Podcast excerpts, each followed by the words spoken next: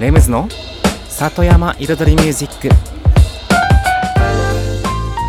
緑と川自然に囲まれたここ大悟人口約1万5千人のこの小さな町で四季を感じながら暮らすそんな里山生活に音楽とちょっとしたエッセンスで彩りを添えるミュージックエンドライフスタイルプログラム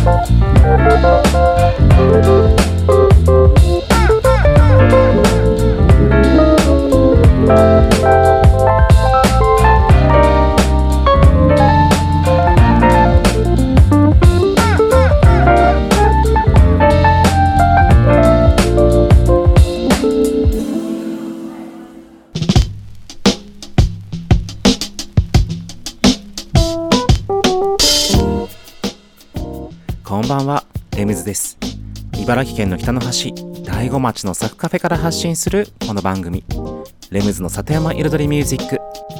サクカフェプロデューサーの私、レムズがお送りしています。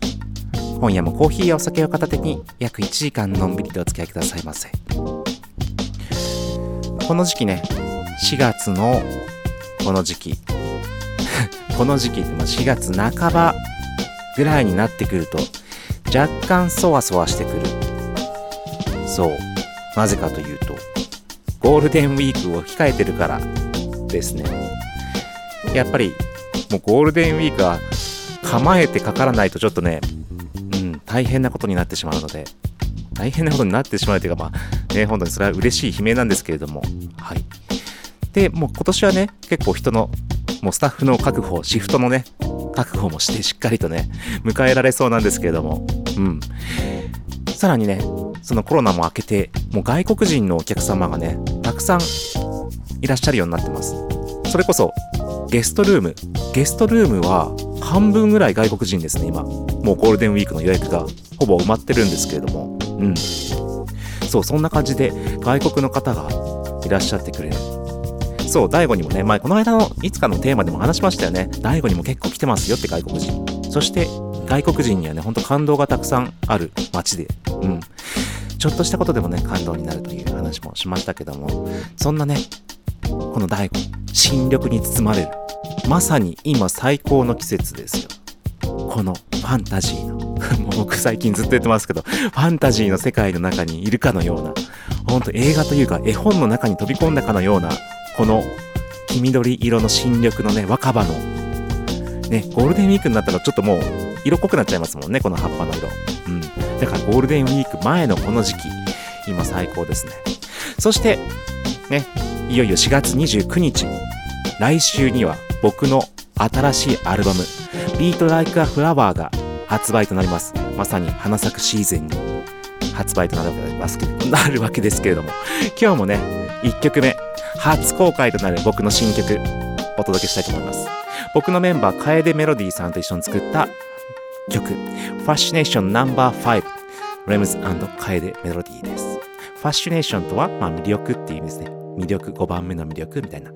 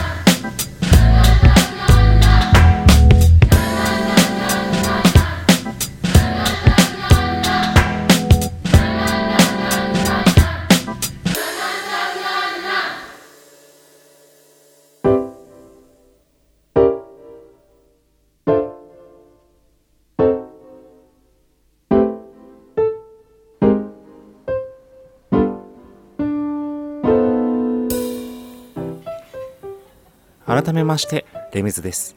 こんばんは。新生活。うん。4月になって新生活が始まったり新しい仕事になったり。たくさんね環境が変わった方もね多いかと思いますけれども。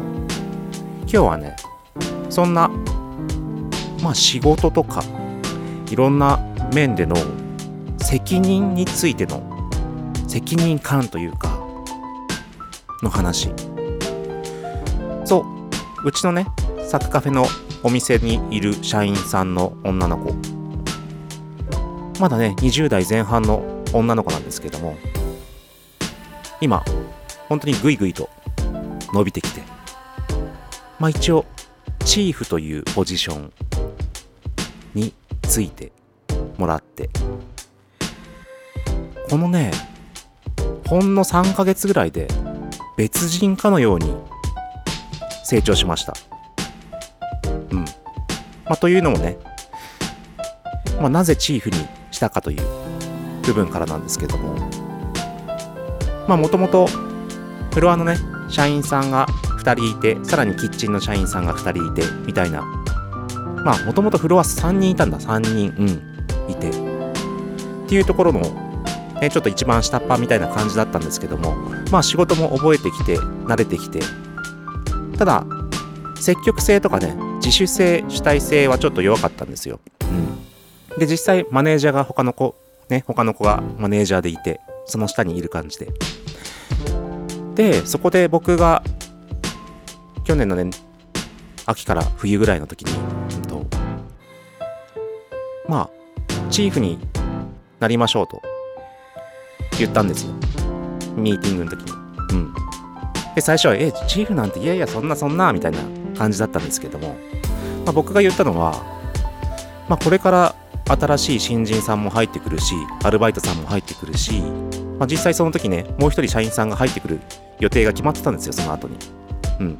で実際に新しい社員さんが入ってきてやっぱり同じ立場じゃなくて自分がね先輩として分かってる立場であること認識してその差をつけるためにもまあチーフという名前だけでもうん待遇はね実際変わらないけども名前だけでもつけると自分のためになるよっていう話をしたんですよ。結局そういった名前だけでも責任のあるものを背負うことによっておそらく今まで見えてたこととは違う見方が要求されるじゃないけど自分自身に要求する、うん、自分が意識がける心がけることによって自分が多分成長することにつながると思うからまあとりあえず仮チーフでいいからやろうよっていう話をして言ってたんですね。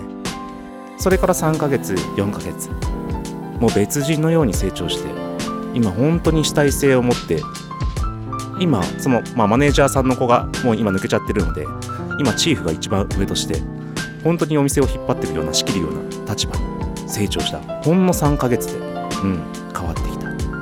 やはりそれがね責任のあるかないかの意識がけだと思うんですよね。とりあえず1曲挟みましょう。ジェイミー・カームで Mind Trick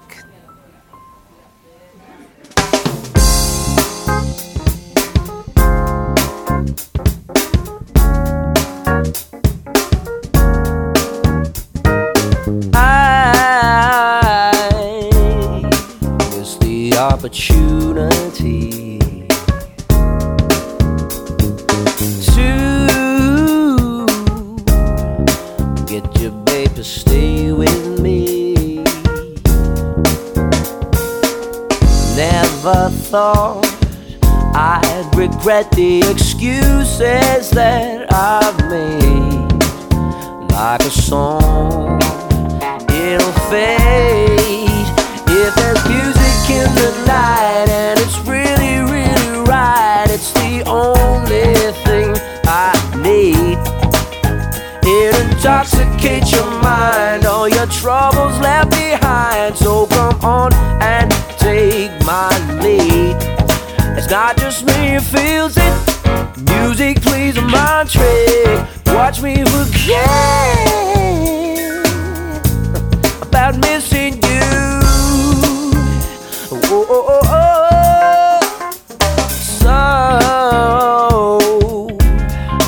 put my feelings out to dry. Love, one day again I'll have to try. Falling out, making up, it seems such a silly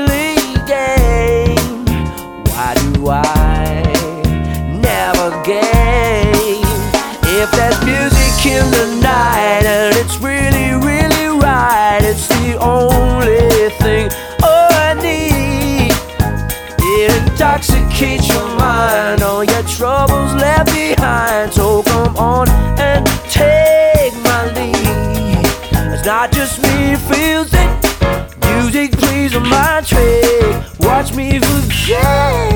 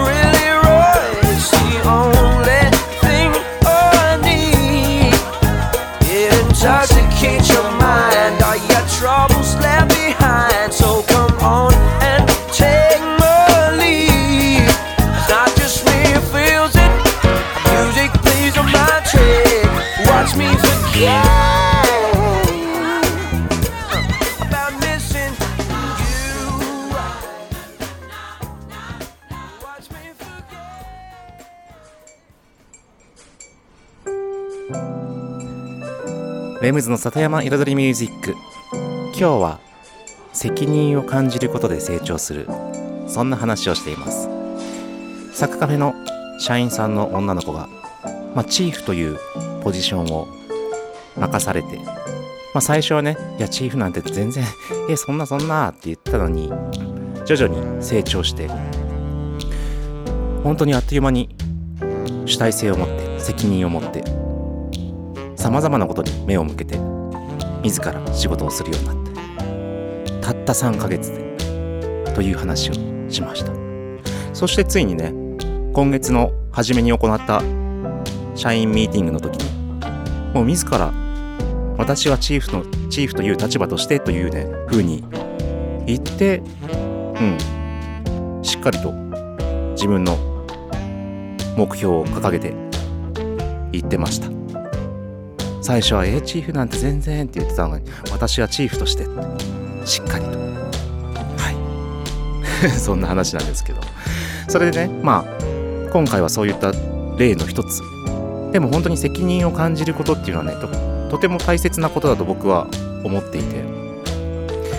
まあ同じねサッカーフェの話で言うとやはり地元の高校生とか、うん、若い子たちはまだまだうん責任感の感じ方が僕のね知っている感覚で言うとちょっと低いのかなってちょっと思うんですよ。だから、まあ、このチーフの話は、まあ、チーフという責任をあえて与えて責任を感じてもらったっていうところはあるんですけどもそれとは逆に本当にアルバイトさんの子たちとかはまずおそらく社会経験があまりないわけですよね。第五の学校に通ったりもう茨城のね県北地域にいたりすると。だから世の中ってどういうものなのか。世の中ではもうこういう風に動いててそこのポジションに入ったらこういう責任がついてくる。これは自分が任されたことだからやらなきゃいけないとか。これをやらないとどうなるのかとか。それを分かってないとどうなるのかって。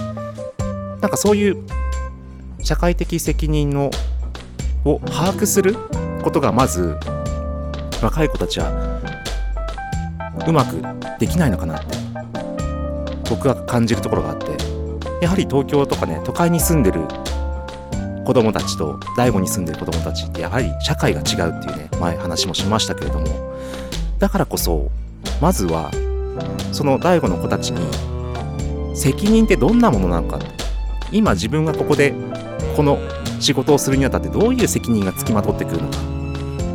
それができなかったらお客さんがどう感じるのかとか。どういう影響が出るのかとか。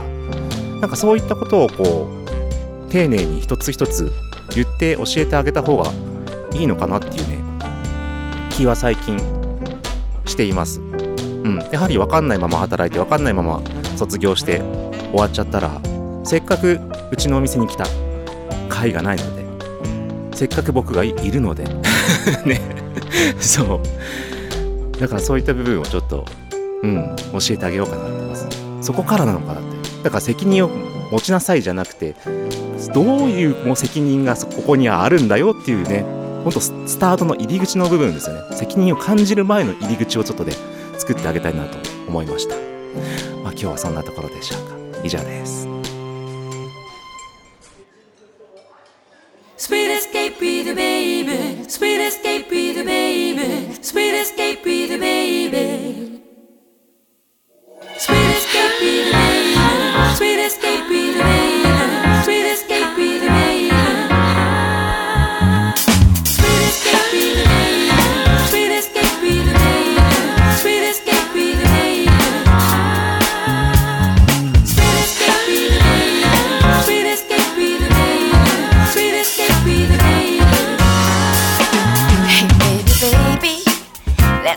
out of the dirty to a quiet place. I know you feel the same. Just wanna be alone with you right now. Yeah.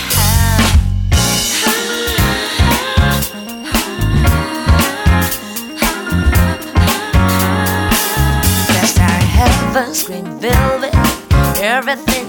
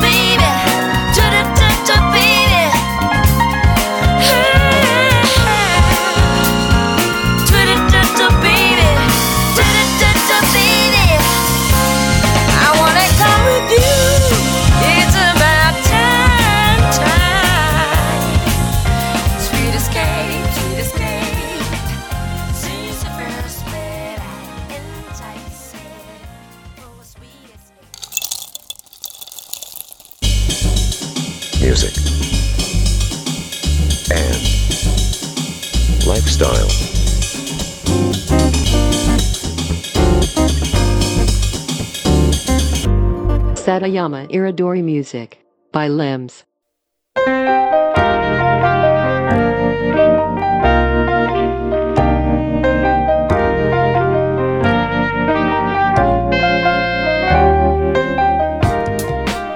レムズの里山彩りミュージック私レムズがお送りしていますここからのコーナーはレムズビートラボと題しまして番組内でオリジナル楽曲を作ってしまうというコーナーです毎回私レムズの制作現場の音声を録音し毎回放送します。そしてワンクール3ヶ月で1曲を完成させ完成した曲を最終回に紹介します。どんな曲がどんなアレンジがどんなビートがどういう風に作られていくのかというね楽曲を作るという過程をね最初から最後まで垣間見れるコーナーとなっております。そして今シーズン4月5月6月の3ヶ月間で作っている1曲は夏をテーマにした楽曲です。そう。456月で1曲を作って7月からの回で、うん、イントロのオープニングのテーマソングにします。そして今回はね、うん、夏の曲ウクレレを使ってね、弾いて歌うような、ね、ゆるい感じの夏の曲。そして今ね、もう制作スタート、まだ3回目なんですけども、先にね、メロディーを作っている段階になりますね。コード進行がほぼほぼ、まあほぼほぼっていうか、基本のコード進行が決まったので、そこに載せるメロディーを歌ってます。それでは前半後半2部構成となってますので、どうぞ。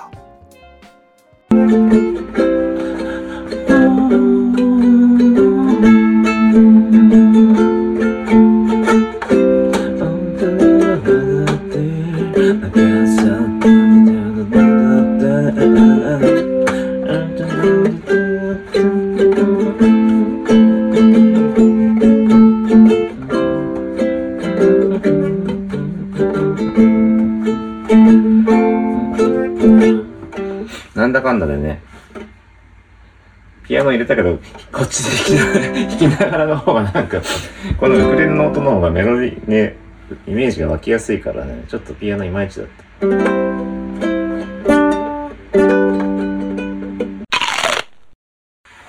ちょっとイメージがね、少し湧かないからね、一旦、キーボードでまず戻って、まあなんかね、弾いてて歌っつもなんかね、同じ感じのしか出てこなくてさ、なんかちょっとキーボードに戻って、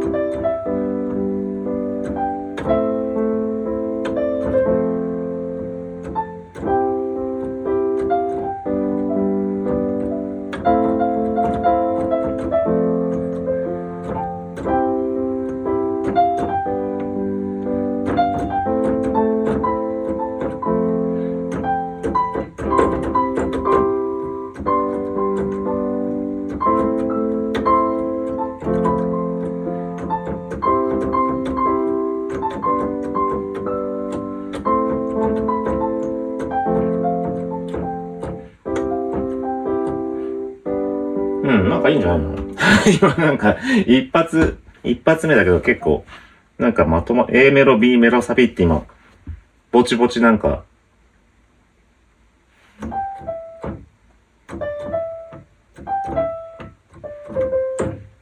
最初とかこれでいいもんね。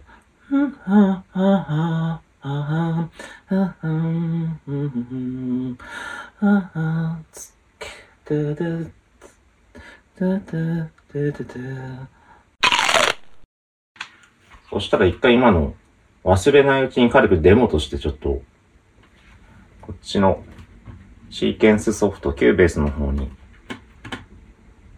ちょっと入れておこう。でね、また改めて聞き直したときにさ、ね、ちゃんと、もちろん今ピアノを伴奏で歌って、しかもピアノを伴奏にしながらさらに手で弾いてるからさ、またウクレレを弾きながら口で出すのとまたイメージ変わってくるから、ね。だから一回、これはこれで、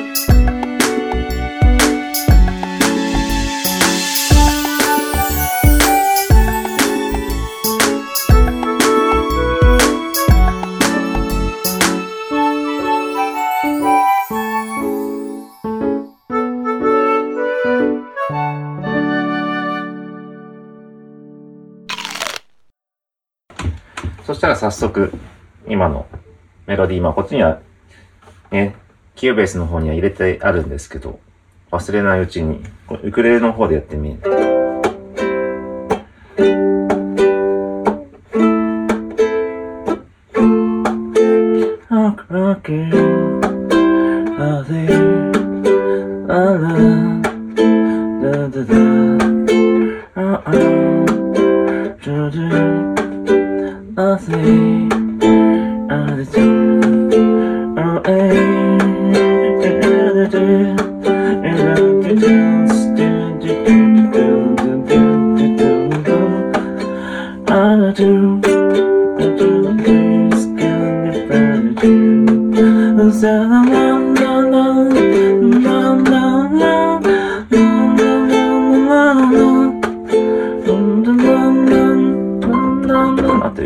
ってるね。合って。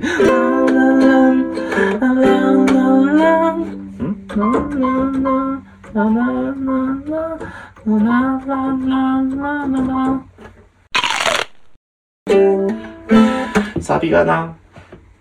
サビもうちょい。A と B は好きかも。サビはなんかね、なんつうんだろう、ありがちというかね、いまいち僕の好きな歌じゃないかもしれない。ちょっと変えよう。ただ、うん、ウクレレと弾いた感じ、メロディー、歌いやすさとかはいいかも。うん。ちょっとサビね。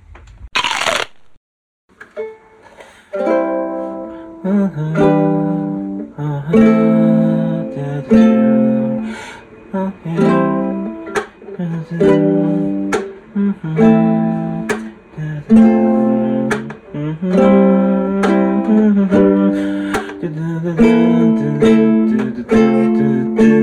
ん。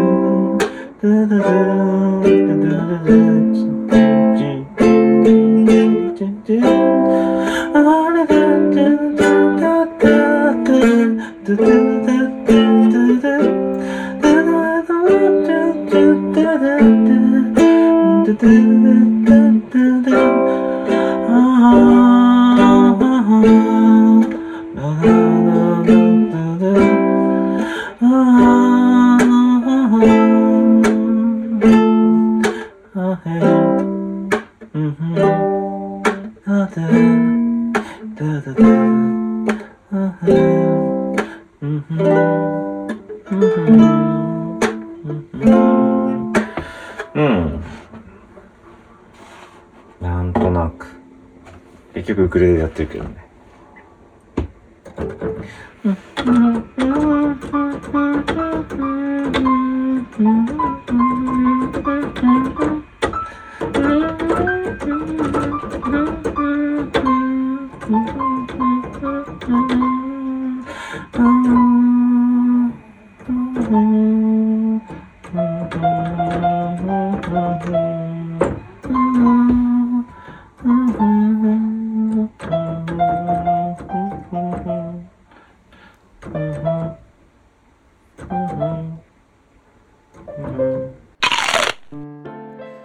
ということで、今週の音声をお聞きいただきました。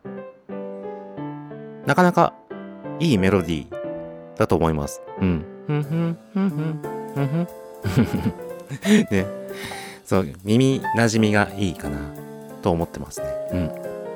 うん。はい、ということで、このコーナーですね、この番組の中では音声だけの放送となってますけれども、収録時には動画で撮影してまして、その動画で撮ったものをですね、このレムズビートラボの YouTube チャンネルの方にアップしております。そして毎週ですね、この番組終了後、夜の8時に、この最新バージョン、今夜ね、放送したものが公開されるように設定してますので、まあどういう風にどうやってんのかなみたいな。それこそウクレレ弾いてるけど、ちゃんと弾けてんのかなとか ね、そういったものも見れますので、よかったらね、レムズビートラボの YouTube チャンネルご覧になってみてくださいませ。それでは一曲挟んでレシピのコーナーに行きましょう。モーゼス・サマレイでプラスティック。I know what it is to be broken and be bold. Tell you that I'm silver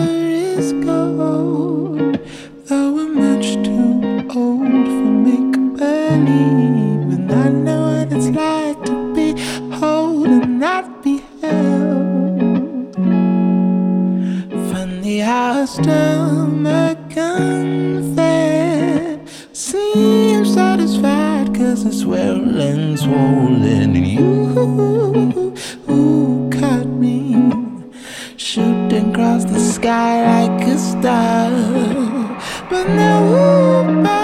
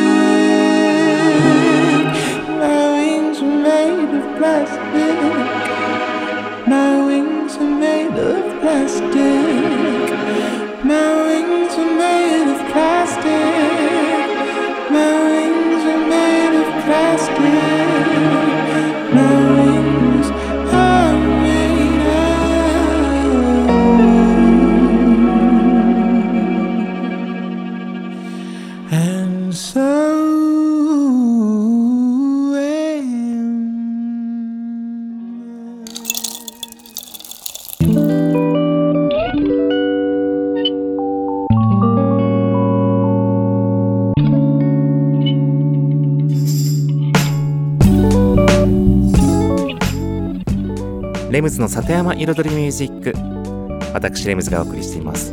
ここからのコーナーは、野菜ソムリエレムズのサクカフェレシピと題しまして、野菜ソムリエの資格を持つ私、レムズが、普段自分のお店、サクカフェで実際に提供している料理のレシピを一品一品紹介するコーナーでございます。今夜紹介するのは、うん、今ね、タケノコがたくさん出てます。もちろん山にニョキニョキたくさん出てますけども山というか竹林に。お店にもたくさん並んでます。うん。ミランドとかミランドにもたくさん出てるし平屋のね入り口の地元の農産物コーナーにも出てますね。うん。なのでタケノコを使ったパスタを作りたいと思います。まあ簡単ですね。いつもの和風パスタです。それでは行ってみましょう。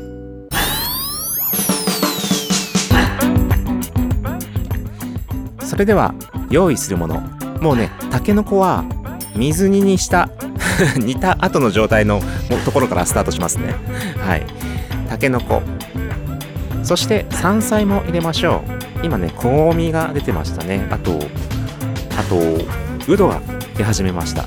うども使えますか。そしてまあチキンとかベーコンとかまあちょっとお肉系も入れましょうね。うん。まあ今回はチキンそう今週サッカフェはねチキンとタケノコと山菜の和風バター醤油パスタとして出しています。まさに今週です。はい。そしてオリーブオイルでパスタでしょ。そしてめんつゆだし醤油ですね。はい。そしてバターもしくはマーガリン。以上あとブラックペッパーかとニンニクですね。以上です。まずパスタは普通にね塩の塩を入れたお湯で茹で始めてください。そしてパスタを茹でてる間にフライパンにオリーブオイルを適量引きます。そしてニンニクを炒めていきます。うん。そこにもう鶏肉も入れます。鶏肉ね適量適量っていうか適量を適当な大きさにカットして、うん、炒めていきます。そこにもうたけのこ入れましょう。でうども入れましょう。うどはねほんとスライス。短冊切りとか。うん。そんなもんで。で実際うん。まあアク抜きとかそういったものね実はサッカフェではあんまりやりません。うどもね実際生で出したりしますので。うん。バーニャカウダとかね。うん。そう。であとタラの芽もタラの芽はねもうちょっと後かな。仕上げぐらいな方がいいな。あんまりべちゃってなっちゃうからね。うん。そしてえっと炒めていったらちょっと茹で汁ねお玉で少々入れてその炒めたものに水分を与えてちょっとね油と合わせます。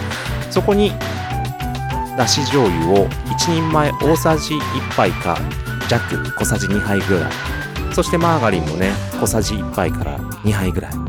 そしてブラックペッパーパラパラっとかけまして。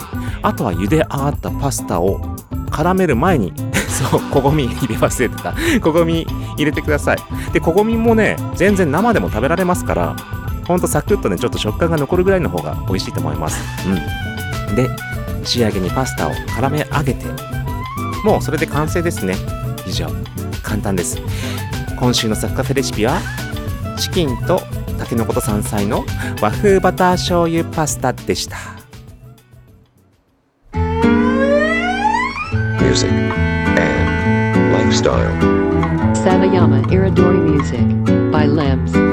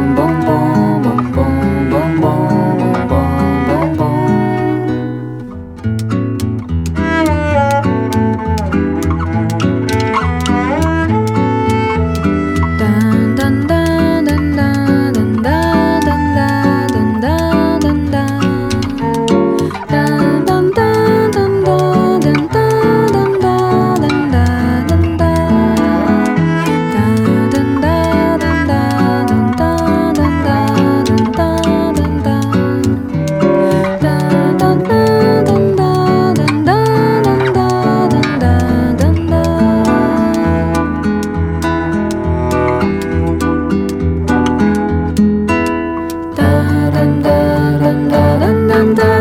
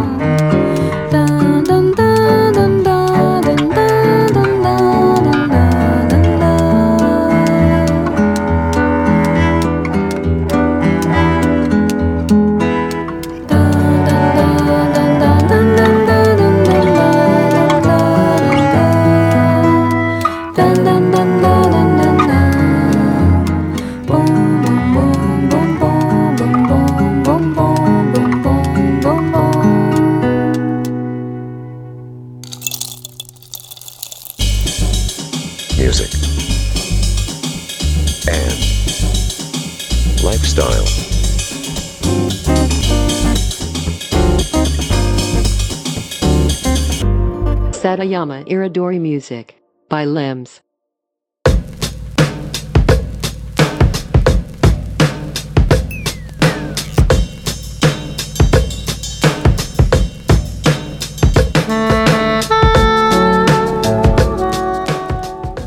レムズの里山彩りミュージックここからのコーナーは「レムズの世界と音」と題しまして毎回私レムズの作品の中から1曲もしくは私レムズが影響を受けた曲や大好きな曲の中から1曲をねピックアップして紹介するんですけれども今週今週と来週まではもうね僕の新しいアルバム「Beat Like a Flower」から1曲をピックアップしてうん今回もお届けしたいと思います。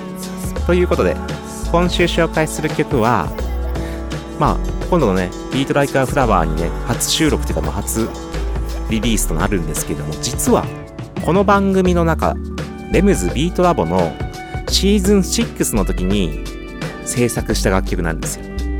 そうタイトルが「サマーナイトデック」ということで。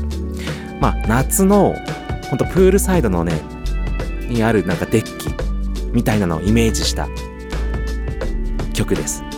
もうまったりゆらゆらゆらゆら水面を眺めながら夜日が暮れてそこでトロピカルカクテルでも 何でもいいんですけどお酒を傾けながらまったり過ごす大人の夏の夜みたいなイメージで実際ねこのレムズビートラボのコーナーで作ってる時も実際ちょっとリリースする方向で作るっていう話で確か作ってたんですよね。うん。で、それがね、かなり長引いちゃって、今に、今になりましたけれども、うん。ね、もう2年前とかそんな、もっと前か？シーズン6だから、1、2、そうだよ。この番組が始まって2年目の時に作作った曲ですから、今6年目ですからね。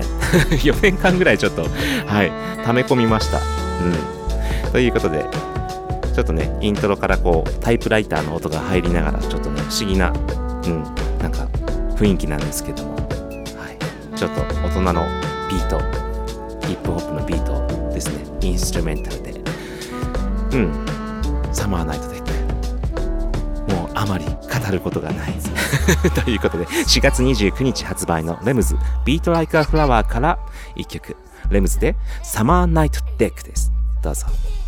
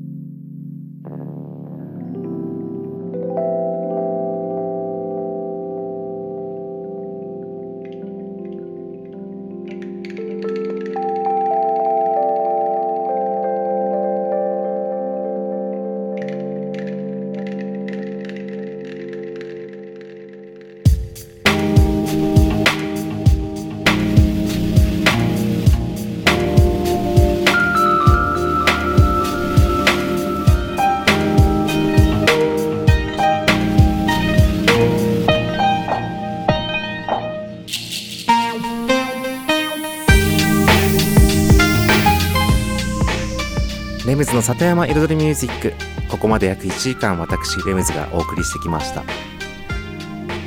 今週と来週そうは割と僕のねレムズ Beat Like a Flower からの曲をねちょっと紹介していくんですけどもあの来週は本当にまさに発売発売日？